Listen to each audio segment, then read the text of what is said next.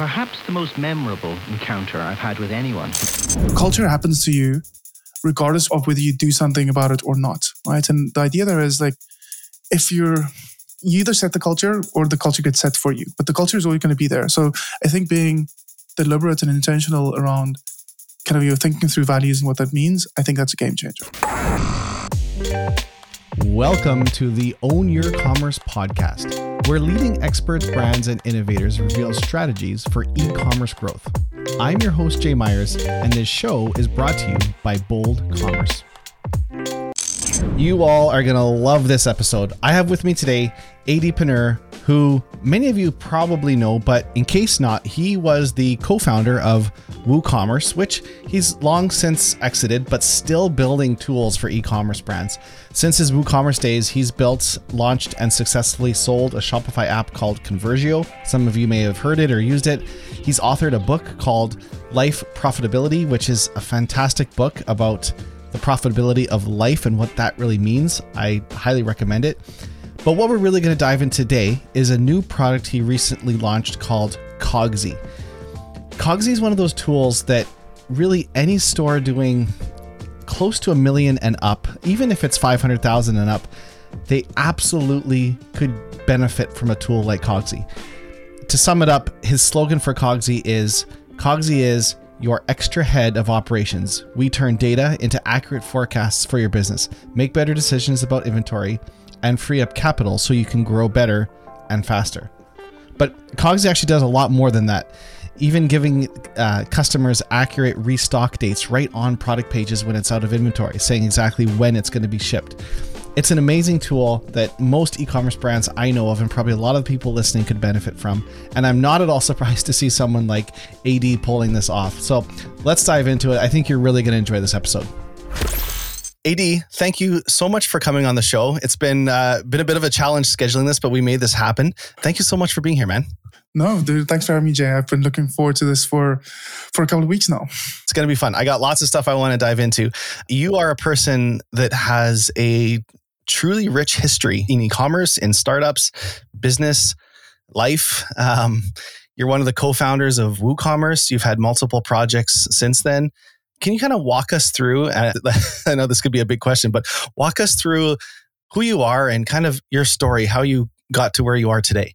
Yeah, I think the kind of the first thing in the first place my mind goes to there, Jay, because I think this has been the theme that has ultimately driven the things that I've done in my life, both professionally and just personally, right? Which is I really consider myself a learner and a seeker. And what I mean with that is if I get curious about something, I am more than happy to go down a rabbit hole, even if that rabbit hole is risky. And I think like that's just if I and obviously these things are hindsight, but if I look back on my journey, so many things, decisions that I made where that was true. And those things ultimately, whether they worked out or not, is I think that's a moot point. But those things ultimately shaped what what came next, right? So I think the interesting bits here then on my kind of your path and who I am today is the fact that I studied accounting, and I think that's an important node in terms of what I am doing today. Studied accounting in my final year of varsity, built the first product that became WooCommerce. I've always been a tinkerer, but never a great programmer. I'm I'm a much better entrepreneur than I am a programmer. And then WooCommerce was this really wild journey, right? Like as a as a first time founder, like the same thing for for Magnus Mark, my co-founders, we were literally just learning things as we were doing them. Like there was no it's not like today where today we have all these playbooks available to us where we can literally stand on the shoulders of giants. And there's so much content available to, to help guide you. But WooCommerce was this immense kind of your roller coaster. And then that journey got to a point for me where I felt like I needed a new challenge. I needed to learn something new. So I bounced from there, founded a company called Receiptful initially, rebranded Conversio, where we built email marketing automation tools for e-commerce brands and sold that to Campaign Monitor two years ago now about two years ago, August 2019. Spent most of 2020 with them post acquisition. And I now probably see that as the kind of my almost sabbatical year. Not that I wasn't working and wasn't giving them my full commitment, but that was the first time in my professional career that I had some more space in my life. I wasn't the one that was ultimately responsible for so many things. It was not my business anymore. And just having that space, it was interesting, right? Like, I think that's where other realizations and learnings then comes from. So not just last year whilst I was with them, but I picked up my mindfulness practice, for example, again, and did loads of stuff there and went down a different route. Also, I think in saying all that, much of my path has been just curiously going out, taking some risks, doing some things, putting myself out there. And I've been fortunate enough that in terms of companies, at least, I've had two successes. And then I have a much, much longer list of, of failed projects along the way that, but there's no direct or quantitative reward necessarily. But those things probably added some qualitative benefits that I would not have gotten otherwise. Yeah, that's such an important trait of successful people is they're curious. They ask questions, they wonder why things are done a certain way. Could they be done better? What if we approach this differently? Just to put a little bit of context around some of this. So, when did you co found Woo? When did you leave? When did Conversio, like, what were some of the dates there? Yeah. So, November 2007, which is 14 years ago. It's crazy. So, that's crazy. When you think about that, though, like 2007, like, what else existed for an e commerce solution in 2007? Not much, right? So I think when we started out, um, so the November 2007 was when I built the first products, and like that led to me meeting Magnus and Mark, and like Woo Themes came before WooCommerce. And right, Woo, right. Themes was was officially founded, I think, July 2008, and I think they no WooCommerce itself just celebrated its t- uh, 10 year 10 year birthday. But 2008, middle 2008, Woo came into existence, and back then, like to your point not much existed for e-commerce, which is why we ultimately kind of built WooCommerce. We came from the we built themes on top of WordPress, and our customers started demanding, "Hey, we want to sell online. Help us do that." So that's 2008. WooCommerce was 2011, and then I left end of 2013 when I needed a new challenge. Founded Receiptful end of 2014. Sold that August 2019, as I mentioned, and then start of this year started working on Cogsy. So those are the more relevant dates across that kind of your 14 year span of working within software for e-commerce. Gotcha. Yeah, it always just helps me put things into to a framework when I have dates. So yeah, you mentioned Cogsy, which you recently launched, which I know a bit about, and I know that it's going to help a lot of e-commerce brands make better decisions, sell more, sell more efficiently. And I'm going to get into that in a little bit, but I want to get to a couple more questions on the personal and professional side because I you just have such an interesting interesting story. Uh, so, how do you choose? I kind of a little bit of insight into your mind, like how your mind works. How do you choose the problems that you're trying to solve? Like you went from WooCommerce to Receiptful, which is kind of like optimizing the the thank you page and the receipts page, and um, and turning that into a sales channel pipeline. And and now Cogsy, which is completely different. How, how, do you choose these problems? Is it people you know that have them, or do you just observe? And I'm sure there's probably like lots of opportunities. It might, it might not have been Cogsy. You might have had five other things you were thinking about doing. How do you pick the ones that you end up doing? Yeah, um, I think part of this, Jay, is probably impulsive, right? In the sense that I think when the kind of the inspiration hits and the idea pops up, that the more momentum that I sometimes build as I go through go down that rabbit hole initially, that seems to be a, a, pretty good indicator of whether I actually pursue that idea. Right. So I think that's part of it. And again, I think if I think through, Receiptful was a bit of a it was a gamble, right? We gambled on can we inject, can we build a solution that injects marketing messaging into receipts? Something like market didn't ask for it. And we ultimately used that as a way to then build something where it was a bit more of a Me Too product, right? We became yet another email marketing automation tool. But the initial kind of you know, part there was like, this is experimental. Like this is not a sure bet. And I think like part of me really likes that part, like likes that risk trade off. And I say this. This is not the coaching that I would give if a first time founder comes to me and says, Hey, Eddie, what am I supposed to do? How do I go about thinking through my idea, I then I would totally suggest like do like validate your ideas, do the customer development. don't don't do like do as Eddie says, not as Eddie does, kind of situation. but like I think that's part of it, right? Is to how much I get obsessed about an idea and then how impulsively I act on that. Like that's generally a theme. But beyond that, at least then when I was sitting down with Cogsy, I think there are a couple of things that was important to me. Is in evaluating the idea and before committing to it. One was I felt it was a, a space that I know well, right? It's a, at the intersection of software and e-commerce. That's just something that I have loads of experience with, loads of network and loads of social capital, etc. So I think it made sense from from that. But what I did this time around was probably two other things. One is I really wanted to solve something that was intellectually interesting and challenging to me, right? So like I I'm not a, a kind of e-commerce operator myself. I've never done that myself but I can totally geek out around the challenges that operators have, for example. So, and part of what I'm hoping to do with Cogsy here is I don't want to build just a better spreadsheet. I want to build a spreadsheet like outcome for a brand, for an operator in a whole different way. So I'm super kind of intellectually invested in solving this thing and changing the way this is done at the moment. That was the one part thereof. And then the other part was totally thinking through just business model. Like, is this big enough for me to pursue now? Like, and down to the granular level, like, how do I think about kind of building the product, building the the revenue model to a point, for example, that it has expansion revenue. So I had a few of those kind of more specific criteria things that was important to me as well as I was evaluating the idea. But that's a more, I would say, more evolved approach. I was going to say mature, but it's not very mature, but evolved approach where like, I didn't necessarily do that with Receiptful and Conversio. And again, like WooThemes and WooCommerce was very impulsive. Like we just built a product, took off, and then we figured things out from there. So it didn't have that idea, that uh, you know, kind of validation or even kind of investigation. Yeah, interesting. So that's on the product side. I wouldn't discredit your intuition and your what you phrased as like energy when you get excited uh, about something because there's kind of a Venn diagram of generally what creates a successful company. Being passionate about something is one of the circles. It's not everything. Like there has to be market opportunity. You have to have domain knowledge.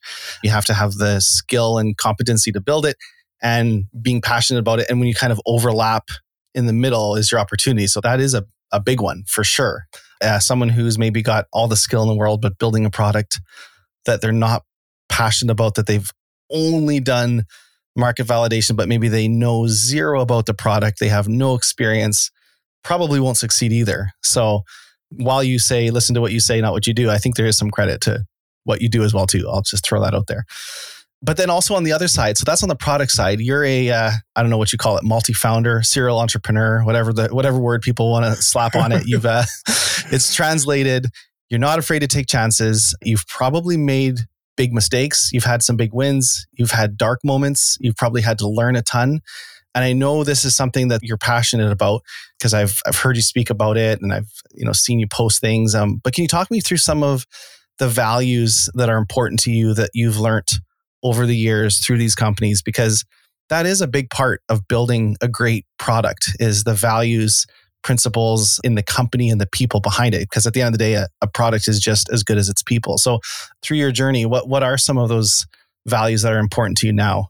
Yeah, that's a great question, Jay. Because I think and part of the answer, by the way, here is just that as I have kind of gone on to founding my third company here, is the thing, one of the bigger things that I try and do is I try and take the learnings from the previous company and the previous journey, and I try and take the best things and I try and reapply them, and I try new things on top of that. And like one of the more persistent things has always been around culture and values of the kind of the both the you know internally for the team that you build, but also how that ultimately gets into the product and into the brand, into the marketing. So just thinking through that has been very important, and I I'll never forget. I think it's Jason Jason Cohen who's who's now the founder at WP Engine, I think he is is credited with saying culture happens to you regardless of whether you do something about it or not. Right. And the idea there is like if you're you either set the culture or the culture gets set for you, but the culture is always going to be there. So I think being deliberate and intentional around kind of you know, thinking through values and what that means, I think that's a game changer. So where I'm at today, interesting enough, so my personal journey there's a bit of an arc in the sense that trying to because I know you like dates. Um, around about 2015, um, 2015 Conversio is growing really well. Receiptful Conversio growing really well. My wife and I had a young baby in the house. Our second was one and a half at the time. And then I get to this point in my life where I completely like I feel stuck in a corner, just very angry, frustrated, and and anxious. And I almost got a divorce. And that was literally this culmination of I think this accelerated path that I'd been on, but also a very narrow path of you know you build a business, you work hard, and like if you want to move forward, you just push forward, you just go, go, go. And in like going through that experience, and we didn't get a divorce. My wife and I are still together today. We recently celebrated our 11th wedding anniversary, but that was a pivotal moment for for me, at least as a person, and what that sparked. And I'm we'll link it back to your kind of question around the values that I kind of live by today what that sparked was my I had a therapist that got me on this path of mindfulness, broadly speaking, and just learning so much more about kind of both the kind of the, my masculine and feminine energies and how this kind of default mode that I'd always been on wasn't necessarily going to work for the rest of my life.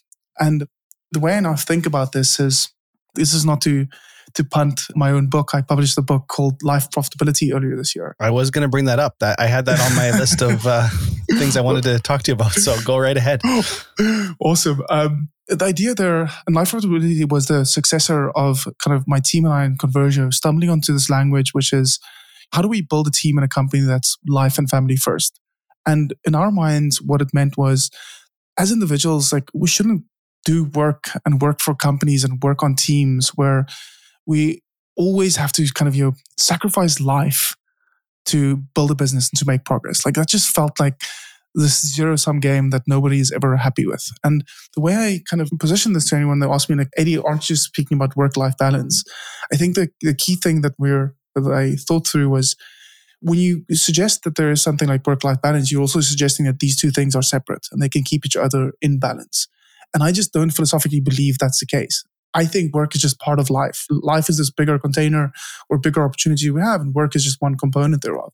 There's probably loads of other things that compete for our energy and attention and investment in that realm of life, and thus opposites to work. So if you want to kind of your balance, you have to balance those things. So when I think, and this is a very, very high level kind of your elevator pitch to what life profitability means, but the way I want to then think through kind of that is how do I build a business that's not just financially profitable in the narrow sense of the word, but actually life profitable, i.e., this business, this work that I do should empower all those other meaningful things that I want to do externally. And that's probably the kind of my North Star metric now is to be very, very aware of what my life profitability looks like and trying to make sure that I'm always optimizing for that, right? And there's loads of different things in there. Like the big things for me in that are my family, right?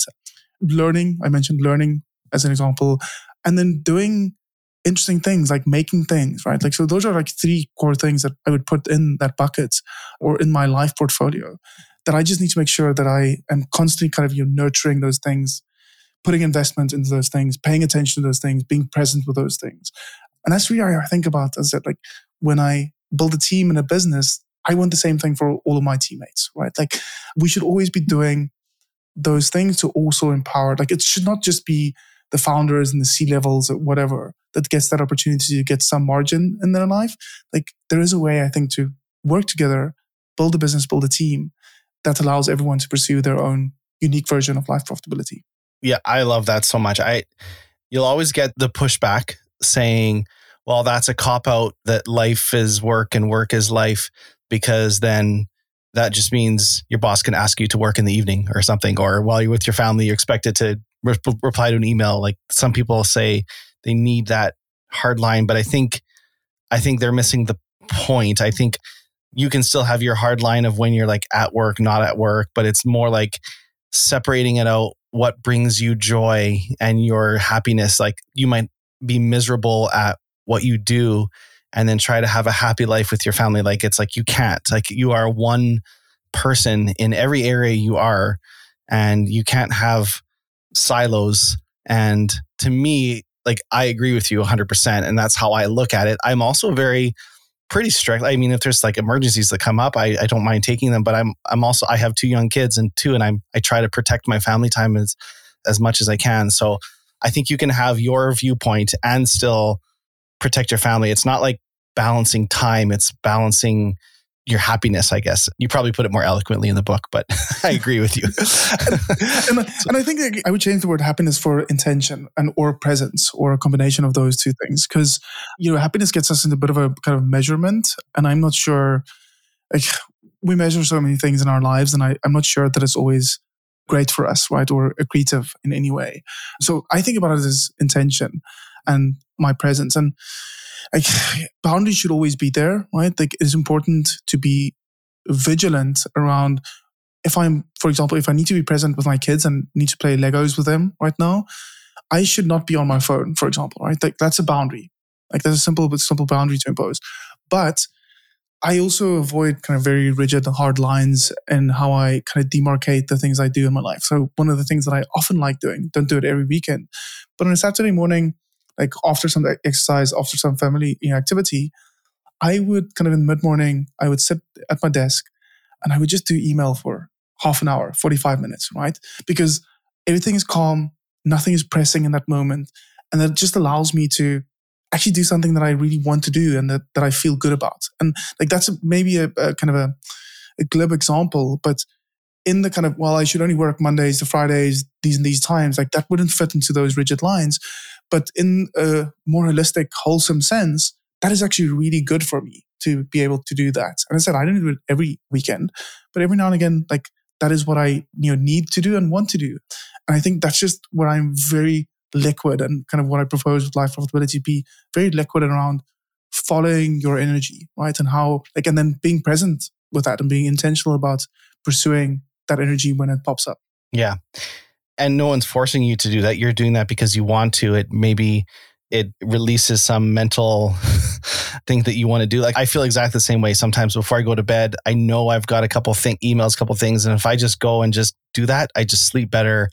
I'm less, and it doesn't take long. But rather than let things build up for three days, I can remove it from my mind. It's not weighing on me yeah and we know ourselves. Exactly and that's the final point. I think that's the practice right is like for anyone that wants to do a deeper dive here like my recipe is not going to work for for you jay or for anyone else listening you know for example and vice versa. But kind of doing that discovery being aware of like what are those intrinsic needs to ourselves that unique those unique things and then being able to find ways to better optimize them over time like that's the generic playbook here is if you're aware of those things then you can actually prioritize them Yep. I know people that wake up half an hour, 45 minutes before their kids.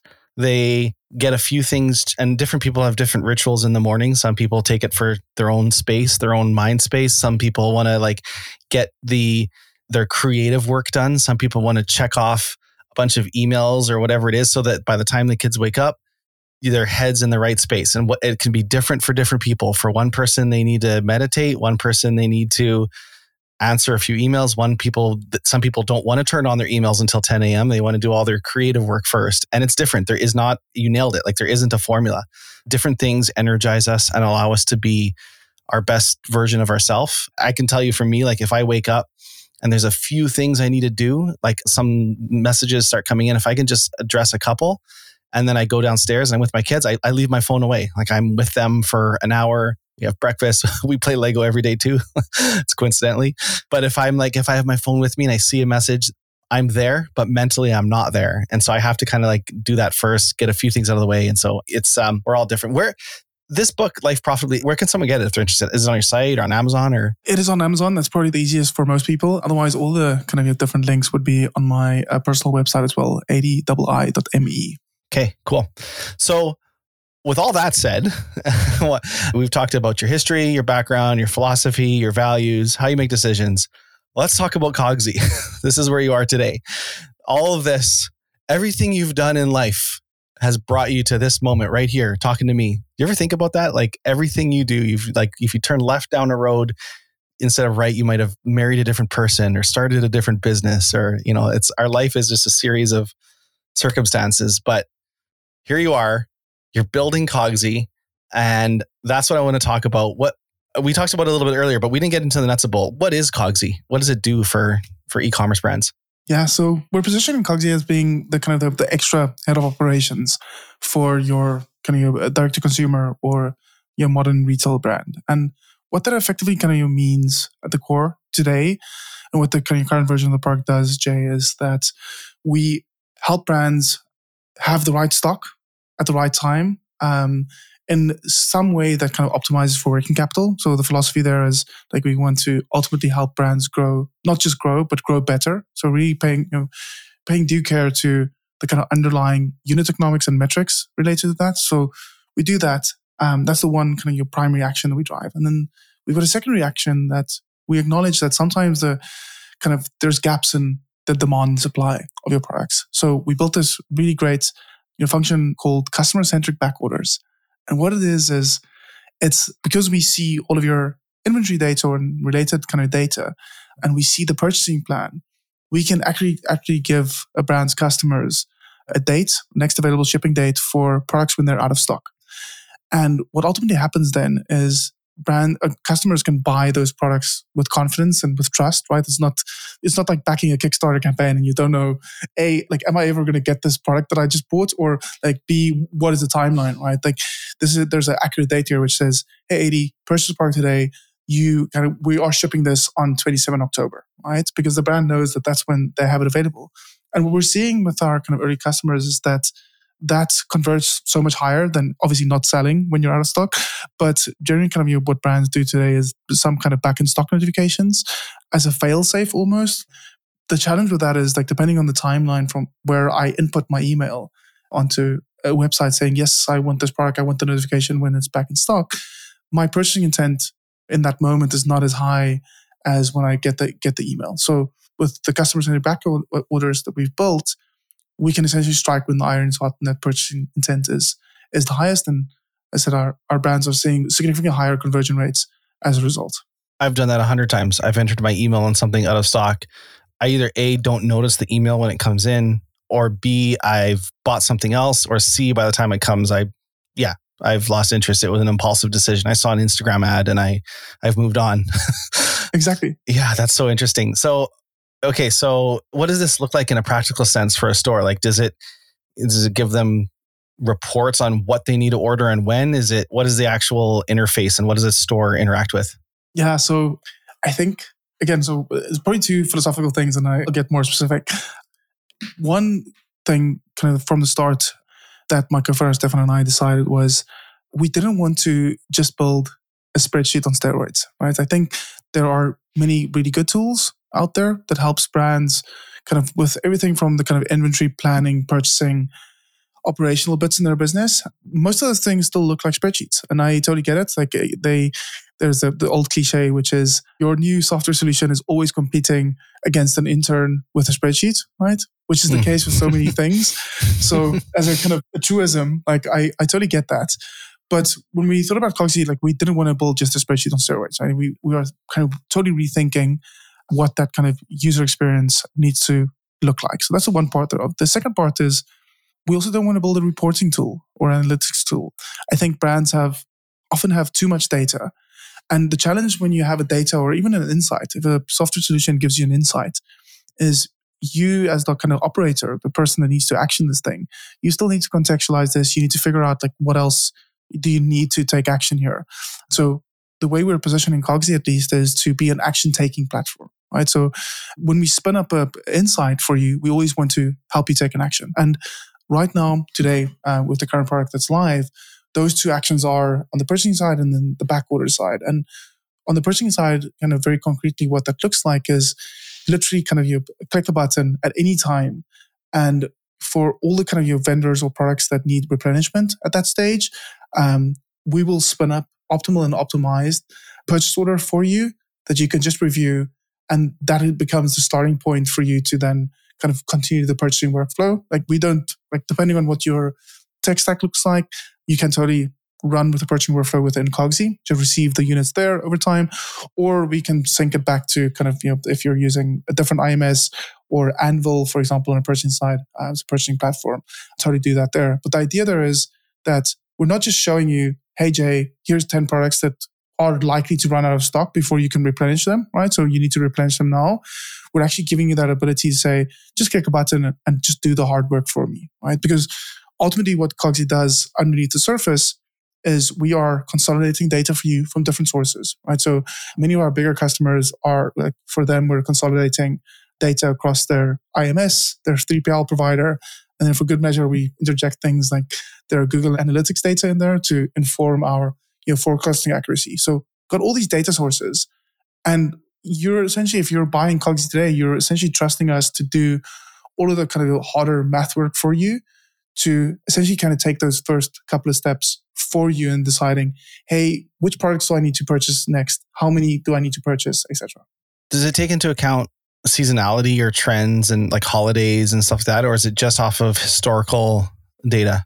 Yes. So, yes, we do consider seasonality. The the various we've got a couple of different machine learning based algorithms that we use. Some are better at detecting seasonality and accounting for that. So, yes, we already have that today. What is interesting, again, like you'll for anyone listening to a software founder ever getting you know, too philosophical, it means that they're way kind of you know, down this rabbit hole. But another one of those kind of philosophical things is on the forecasting side I actually don't believe that kind of improving your forecasting methodology or accuracy by 1% is probably very hard to do, right? And it probably doesn't have the kind of the benefit that you expect for it or to have, right? So the way we are thinking about it is we would much rather have a brand be 5 to 10% more agile, more proactive, more flexible in how they run their operations, how they kind of do their inventory planning and purchasing. So that's what we're optimizing for on our side. And there's so many solutions out there that suggests, you know, AI, machine learning, all these high kind of you know, hypey buzzwordy things, and they're just not as valuable, right? So to your point about seasonality, what we're currently working on is, and this is very applicable. Many of our first kind of initial customers here are super fast growing brands. And ultimately, no forecasting algorithm can accurately kind of predict the future, right? When you're growing at such a clip, right? The kind of your next year is going to be totally different to kind of last year. So what we're building at this stage is essentially what we are calling for the moment work in progress growth assumptions. So taking the kind of the, the forecasting that we do programmatically and then layering what the business understands about itself. And what that means is everything from when you are planning your campaigns to kind of growth rates in different times of year, certain kind of you're applying a multiplier, for example, for Black Friday, because you know that your kind of Black Friday in your business drives 10x the growth that it you know, does in any other month, for example. So really kind of going back to how would you build holistically build the best kind of model and visualization of what the future of the business looks like instead of just relying on a single data point, i.e., a machine learning based algorithm to spit out numbers and try and predict the future. This feels all very relevant right now going into this episode will probably air fairly soon, probably either just before or during the holidays, but all the talk right now is around supply chain and brands are saying you don't even need to have a sale, just have inventory because it's uh, there's all these images you're seeing around the internet with stuck boats at sea and inventory shortage. And, uh, you know, Nike said that they have run out of fabric for all their clothing, jerseys. I don't think they said shoes, but like athletic wear, like they're out. That's it. Like they've made what they can make for the for the holiday season. So, a like the first thing that comes to mind is, I guess, I mean, if there's a, if you can't get the inventory, Cogsy can't help with that, but the ability to capture I saw an interesting phrase. I think it was on your Caraway case study. What was the wording? It said capitalizing on the intent of purchase. That was like the phrase. And I think that's something that brands, my observation is they're not good at. Like when something's out of stock, it's out of stock. Like an email me later is, I wonder what the data on that. I don't. Do you have any data on what percentage of email me went back in stock of those actually turn into a sale? Yes, and I can't quote my source, but okay. essentially, kind of the average is the, the range seems to be five to fifteen percent. Interesting. Yeah, I'm not surprised. I was going to guess ten percent, but yeah, and versus being able to order with an estimated date, and they can actually place the order. Do you have d- data on this these numbers yet, or is it too early? So our data is too early, but anecdotally, what we can tell you for again, like I think part of this, by the way, as well, Jay, is like the other variable here is not just the date that we're showing, kind of being more customer centric, right? It's also, you know, brands that have more loyal customers or kind of have that brand affinity and that product market fit, they will always do better here. assuming that's the case, like what we've seen, know, like many of our, I think the brands that we're currently working with fall into that exact same category. They will tell you that even prior to prior to using Cogsy, so uh, Caraway being an example, they Caraway was our first customer and they pioneered doing this and they just did it manually. And if you ask them about their data, then anecdotally, in the last year or so, the conversion rate hasn't changed significantly for products that are on backorder versus products that are in stock. So, but again, like that's still too early for Cogsy to at least authoritatively say, here's the data, here's why that is significantly better. We're a young product, young company in that regard. Anecdotally, it looks like we are far outperforming that 5 to 15% range on back in stock notifications as one alternative to solve the problem of those times when you don't have stock yet of a product because it's got delayed, etc. Yeah, that's really interesting. I can 100% sympathize with that. If someone's buying for price, if price is the value driver of the purchasing decision, they're more likely to go back to Google and start, find the next site that sells the same product. But if it's Caraway, who is a, a D2C brand, they manufacture their cookware, no one else does. They have loyal customers who ha- who are bought into the brand. A product like Cogsy probably works exceptionally well. So that's it's going to be on a spectrum. It's also an interesting indicator. I bet you, you'll maybe get to a point where you can write a blog post on this one day. It's if if Cogsy uh, converts went out of stock at 15 to 20 percent maybe your brand is weak. if it's 40 to 60%, you've got an average brand. If it's 80 and up, you've got a strong brand because they're willing to take out their credit card and pay, even though they're not getting it. It's on a ship date. I, I guarantee there's some some data points around that. I mean, Jay, like what you described there sounds like the kind of challenge that I will happily ta- happily take on. And, and what I heard you saying is, Adii, can you please redefine how Net Promoter Score works with these kind of this interesting data set you have there. So challenge, challenge accepted. I actually think it's a great idea, by the way. I think correlating how brands, because it is, I think the higher the conversion rate on products that are out of stock, um, I think there is a close correlation to, to brand affinity. So you've got me curious. You've got me very, very curious to see how this plays out in the in the next two or three years. CPS, the Cogsy the Cogsy promoter score or Cogsy uh, loyal CLS loyalty score. Yeah, yeah, we'll do it. That actually, that Caraway um, case study was really interesting. I, there was a couple things I thought that stood out to me. There is you have to be in the right mindset or have a, a couple operational things about your company that have to be in place for a project like Cogsy to be very effective. I think there were, I'm just pulling it up, there was five listed in there. You need to be a data driven data driven inventory management. The only way to rely on backorder model is to implement smart inventory management. This way you can have real time inventory, accuracy, over communicate, company culture, making sure everyone is on board with the importance of data, and then the nature of the product. Actually, this is one we just talked about. FOMO doesn't work for everyone, um, it depends on the brand.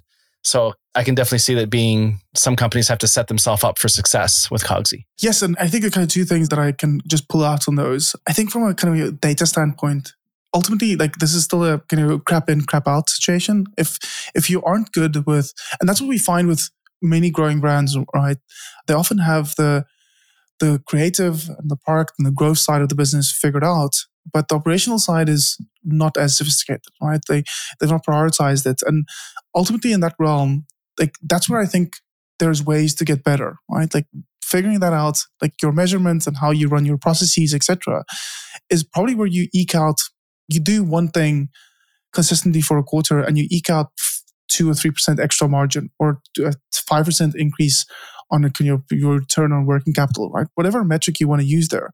And I think the key thing there is the reason why that matters today is yes, e-commerce globally has had you know such significant tailwinds, right? And that we all know all the cliches, the pandemic has accelerated that. What is also true though is that we can't continue growing at the same clip, A, right? And the more that grows, the more it invites competitors into the ecosystem. And what brands have already started seeing is that their customer acquisition cost is kind of you know, going through the roof alongside this kind of you know, inflated or accelerated demand. So I actually believe that the best brands of tomorrow won't grow at all costs. They'll figure out a way to grow better.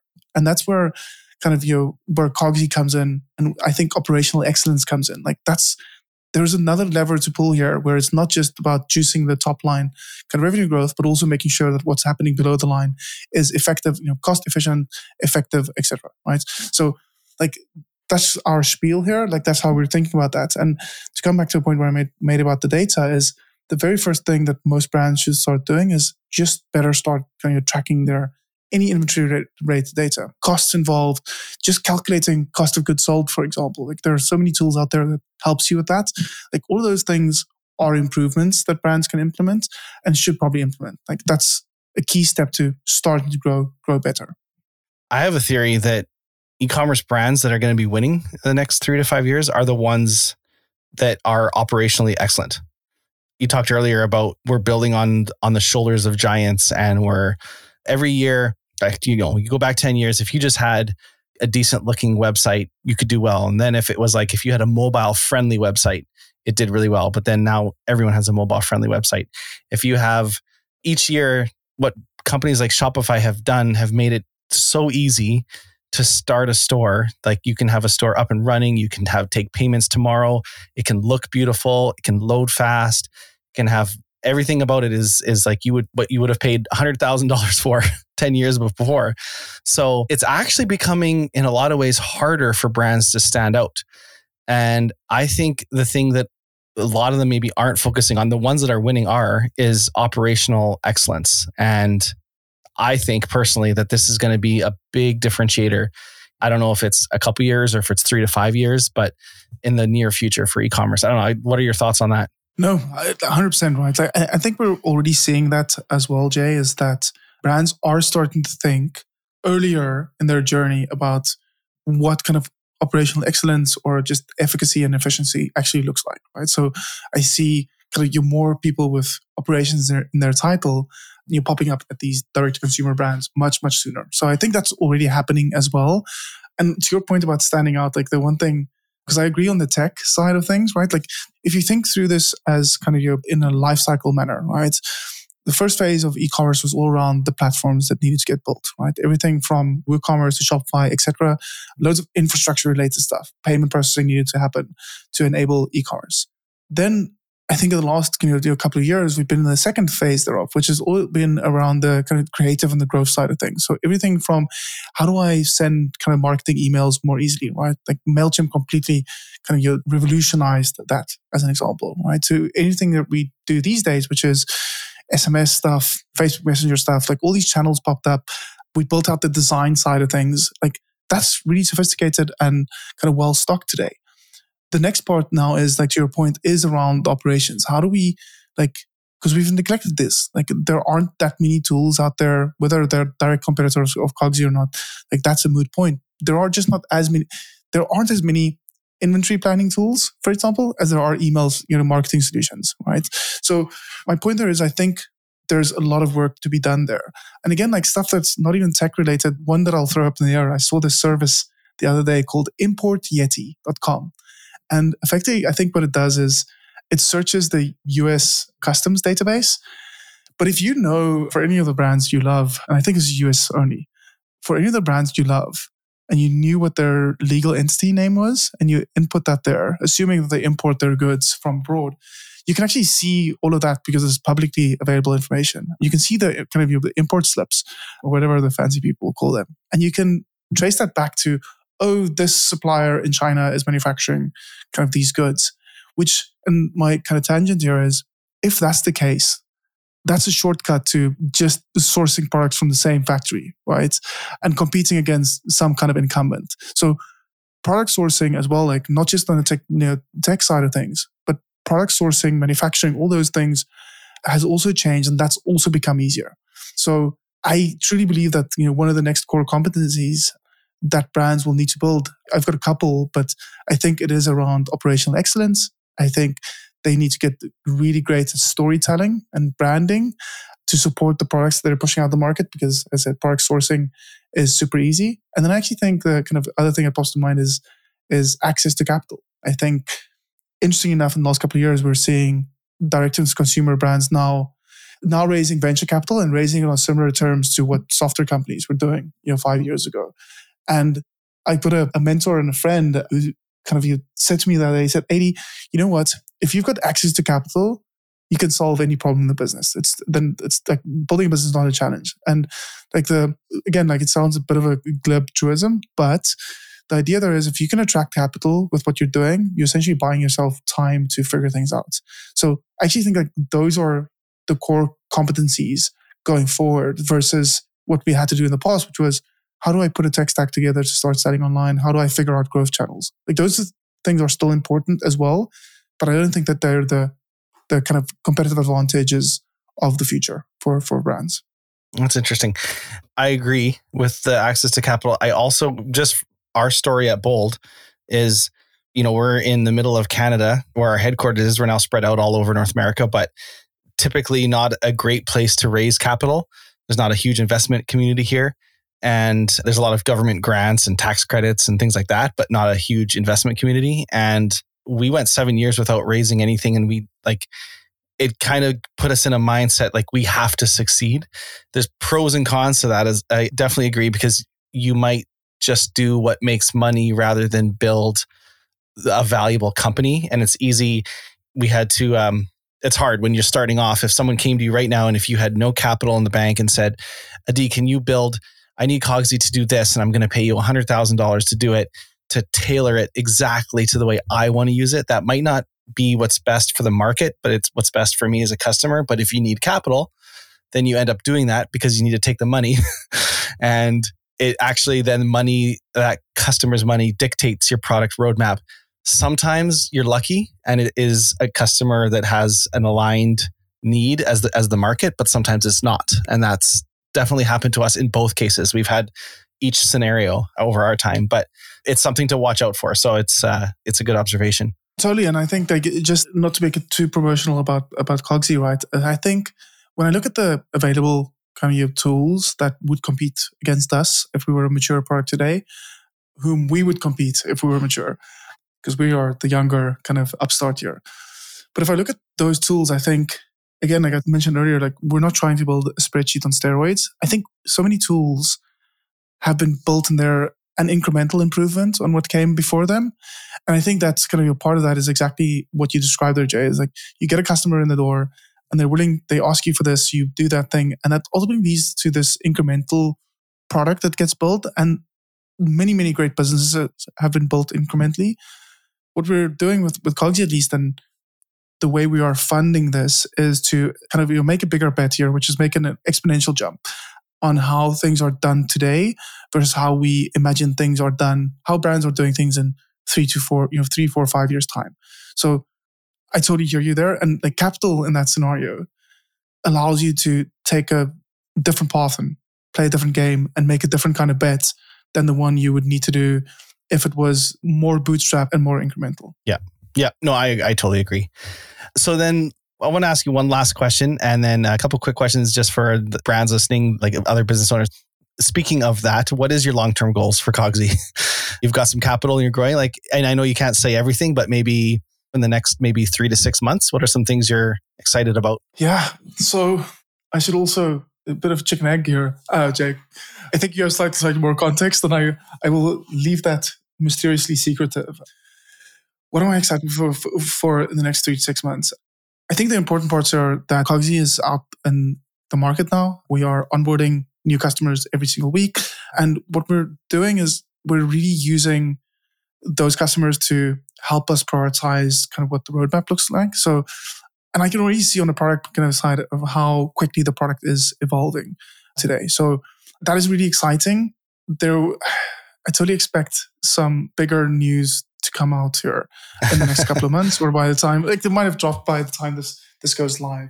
I think okay. ultimately I'll, I'll tease out the kind of the bigger vision here, right? Which which is ultimately still Jay that we are trying to replace a spreadsheet and a spreadsheet based workflow without this looking like spreadsheet. And we're I'm still conceptualizing this, and I don't even know whether this can work. But for anyone that's ever built a kind of your uh, medium term, think 12 month kind of purchasing plan in a spreadsheet. I visualized an alternative to that, that that looks more like a GitHub commit history. So same outcome, totally different UI, UX, visual, and just workflow. So that's the kind of thinking here. I don't know whether that's going to work, by the way, and whether it's going to be useful. But that's the kind of things that we are already working on and will be working on. You will not find rows and columns and cells with for- formulas in Cogsy anytime soon. If, if that ever becomes the case, then I have downgraded the vision I've signed up to kind of manifest here. Yeah. Well, I think the sky's the limit and it's going to become more and more relevant. So I wish you all the best with your with your future roadmap, whichever way it goes. It sounds like you are a lot like us at Bold. We say we lead with a compass, not a map. We know where we want to go, but we don't know exactly the route to get there. We kind of figure it as we go, but we have a compass and we have a long term goal in mind. I'm, so, I'm, oh, I'm totally still, by the way, before your questions, I'm totally stealing that and I'm totally taking that to, to my team as well. I hope you do. I hope everyone listening steals it as well too. It's been a really important thing for us to understand that we're going to make mistakes, we're going to run into roadblocks, we're going to hit areas that we can't get around and but that doesn't change our goal. It's we have a compass, not a map. So, and I think too many companies try to have a 5-year roadmap. Even the word, right? Like we need to maybe take that word out of it, like and we call it like our our compass session. but yeah, I'd love to end on a couple quick questions. I didn't send these to you ahead of time. So for everyone listening, I'm putting Adii on the spot here. Uh, a little bit of a lightning round. And so if you get a total brain fart and you can't answer, I'll ask the next one. That's fine. But I feel like I feel like you're gonna have good answers to these because also your your wife owns a, a fairly successful e-commerce company as well, too, right? Yes, and she just sold that. Oh, okay. It really kind of yeah. So she just exited that. But yes, but like I think part of the whole Cogsy Genesis was also me being her tech and financial co-pilot in that business because I couldn't do the ninety nine percent of things that actually kind of needed to be done in the business, but I could add somebody on the tech and the financial side. Yeah. So one way or another, you've got some background in this. So first question, what is the biggest mistake you see merchants make selling online? Not having kind of your good data practices in place. hmm Do you have a pet peeve when you shop online? Oh, when I shop online, When you're shopping, what really annoys you that a brand does while you're shopping or during the Ooh, I- experience or in the follow up emails? Maybe not using good email hygiene. Receipts. Yeah, well, the thing that irritates me to the nth degree is if I'm forced to create an account. Like, just I sometimes I just shop and I'm always like, this is just a one time buy. Just make this quick. Right? I, I- I don't take all of my details. Will you abandon a checkout if you don't, if you have to create an account? Is it that significant for you? I have yes. Like if you you force me into this, I'm like, yeah, this is just like too much hassle. Like I, I'm not here to become a lifelong customer. I'm here to purchase this one product this one time. Yeah. And for anyone listening, like you can backload account creation. They can customers can create them after they after they purchase. You can give them benefits for creating accounts. You can you can put like offers and special like benefits inside their account page. So create an account, get our exclusive offer. There's a hundred different ways you can do that way better that actually doesn't interrupt the shopping flow and it does one better. It brings that customer back to your store to get an offer and possibly shop again. So like I think it's like bad on so many levels. so you you hit one of mine as well too. What is your favorite thing about your job? The ability to build a team, the opportunity to, to build a team. Hmm, I like that. What's your favorite online store or the last place you bought something? Oh, the last time I bought something, I bought a, a Yeti Rambler for a customer because a, a mentor of mine got me one, a big, I think it's a liter that's in metric or imperial, whatever. Yeah, yeah, I don't know yeah, which one is which. The, the, the one that I use is South 32 African. ounce or whatever. Yeah. Um, yeah, yeah, I think it's a 36 ounce. And then I just use it every single day. And It's just been an amazing gift. So I got one of our customers one as well. I'm drinking coffee from a Yeti right now that I poured before we started this podcast and it's still piping hot. Exactly. they really they really work. amazing product, right? Uh, I, I don't use it for warm liquids as much, but for water, like it's my, my go-to vessel during the day. Yeah, yeah, me too. Most of our listeners are business owners, obviously. They're entrepreneurs. You are a business owner and entrepreneur. Do you have any quotes or advice or just, yeah, like sayings or things that you've lived by that are really important to you that you find yourself always going back to? Or maybe you have it on a wall or you've shared at talks, different things that you would like to share? It feels like the kind of question that I should totally be able to answer. Me too. But I, if I was put on the spot, I would I would I'd be the same way too. I'm like, oh, there's so many. yeah, I, I think like the way I actually think about these quotes, almost mantras, Jay, is that for me at least i've been very seasonal in my life. So like for a season, like this one thing sticks in my mind and that's really driving force. And then looking you know, or three years later, like it's a totally different thing drives me. The one thing I will say, like the book I most often recommend to anyone, and I've read it twice already, is Siddhartha by Hermann Hesse. Has nothing to do with business. And it's just a fascinating book that, I said, I go back to it every now and again.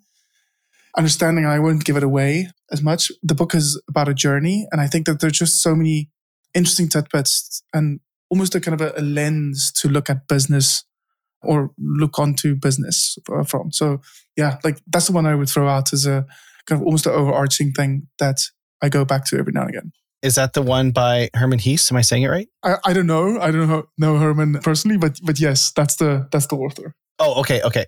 I just oh yeah, they're all the same. Okay, never mind. I just googled it and I saw three different Siddhartha books, all with different covers, but it's the exact same book. They're just one's the Audible, one's the Amazon. Okay, I'm adding it to my reading list. I have not read that one. Last question: If you had to give some advice to someone who this may or may not be possible, but they want to double their e-commerce sales in the next year or grow significantly. They could be getting started, could be running already. But what is one of like the biggest levers, or if you could, you know, remove all marketing tactics except for one that you've seen work over the years? What is one thing you think a brand should focus on to drive as much growth as possible? On the marketing side, Jay, I like double down on whatever is working today, right? Like that's a I think that's a go-to strategy in any business instead of like trying to diversify, spin up something new that you don't have a core competency on. I think the surest bet for most brands is to figure out like how do I really double down on this thing that's already working and getting those whether it's unit economics better, whether it's just volume that's you know, needs to be kind of more for you to to double up. I don't know. Like there's some nuance there, but that's where I would start. Like I'm as a kind of person and as a founder, like I'm more double down on my strengths versus trying to fix my weaknesses yeah, pay attention to where things are working, your best customers, your customers that are spending the most. Find out what channels they're coming in, why they're buying. And I agree 100%. Double down on that. Yeah, that's so good. That's all I got. You did pretty good in the lightning round considering I never sent it to you before.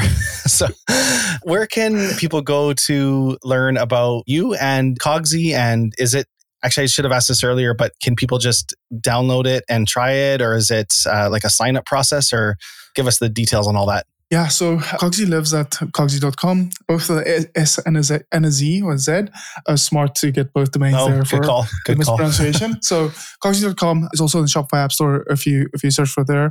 It is self sign up, uh, so you can get into it.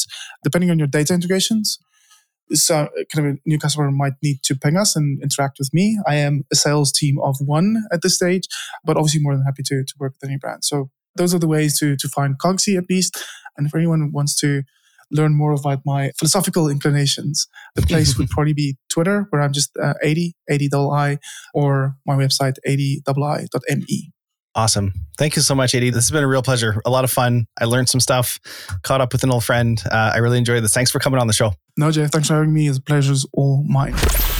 That's it for another episode of Own Your Commerce.